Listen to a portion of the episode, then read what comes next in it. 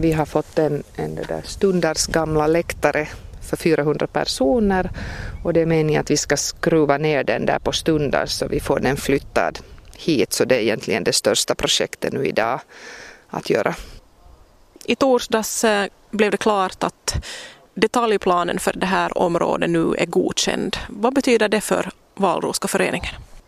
Det betyder att vi, vi slutför de här lideransökarna och, och, när den har fått laga kraft så, så lämnar vi in våra ansökningar och, och det där, hoppas på att kunna börja förverkliga det här projektet. Nu har det varit en, en sån här lång process att vänta här att allting går vidare. Vad betyder det att äntligen kunna drömma om ett bygglov?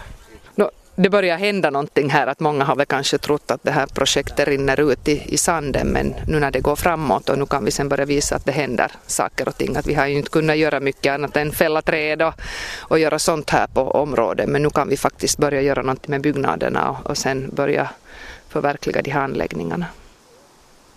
Vad är det största och viktigaste nästa steg? Det är ju viktigast att bygga de här anläggningarna för det är ju det som alla hästmänniskor väntar på men att det där vi måste nog se till att de här byggnaderna inte förfaller mer än vad de har gjort. Att de har ju stått, stått tomma och kallt här i tio år. Att vi måste byta taket på huset och, och se till att de här uthusen inte heller förfaller mera. Men att anläggningarna är förstås det viktigaste. Och nu när vi ser oss omkring just nu så är det ju en, en eh, väldigt vacker försommardag, solen lyser och allting är grönt. Men om vi tittar på, på hus eller huvudbyggnaden så är den rätt förfallen. Hur ska ni rädda den? Det viktigaste som jag sa redan är att, att byta taket, att, att stockarna är så gott som intakta. Att där är ett par nedre stockar som måste bytas men stockhus är ju tacksamma med det att det är ju bara att byta stockarna. Att det där.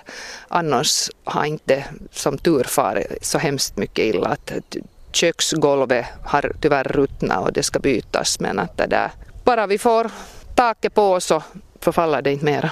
I det huset ser ni framför er till exempel kaféverksamhet om jag förstod dig rätt.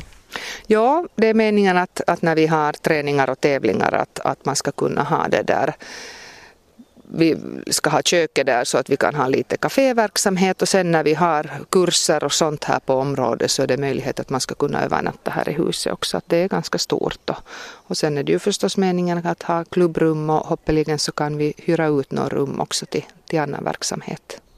Om vi igen vänder på oss 180 grader så då ser vi det kommande stallet. Kommer det att fungera för era behov? Ja, det tror jag nog. Det är ett gammalt fähus och det där vi har det där tillåtelse att ha 16 boxplatser där. Att, att nu är det ännu oklart att det kommer det att vara i föreningens regi eller är det någon privatperson som kommer att hyra det. Men det är nog meningen att vi ska kunna ha lediga boxplatser också att när man kommer längre ifrån på träning att man kan stalla upp sin häst här. Precis som du sa så känns det som att nu kanske det äntligen börjar hända någonting här på riktigt. Vad har varit kämpigast med den här långa resan? Nå, kanske det är den här kommunens byråkrati som det där man måste bara vara till tåls och vänta att det går igenom alltihopa. Att det där, vi kan ju inte börja på före vi får alla tillstånd och sånt. Så att det, där, det är kanske det som har varit jobbas, jobbigast, det här väntandet. Att vi hade hoppats att vi redan i sommar skulle ha haft hästar här på området men att, att nu har vi ännu åkrarna uthyrda det här året. Men att när, när det där bonden har tagit vad han behöver från åkrarna så, så hoppeligen kan vi på hösten börja med de här anläggningarna här, travbanan och ridbanorna och sånt. Det här området är totalt 52 hektar stort eh, men i lite olika ägo. Eh, tror du att alla eh, intressenter, alla ägare kommer att vara överens i framtiden om hur det här området ska utnyttjas?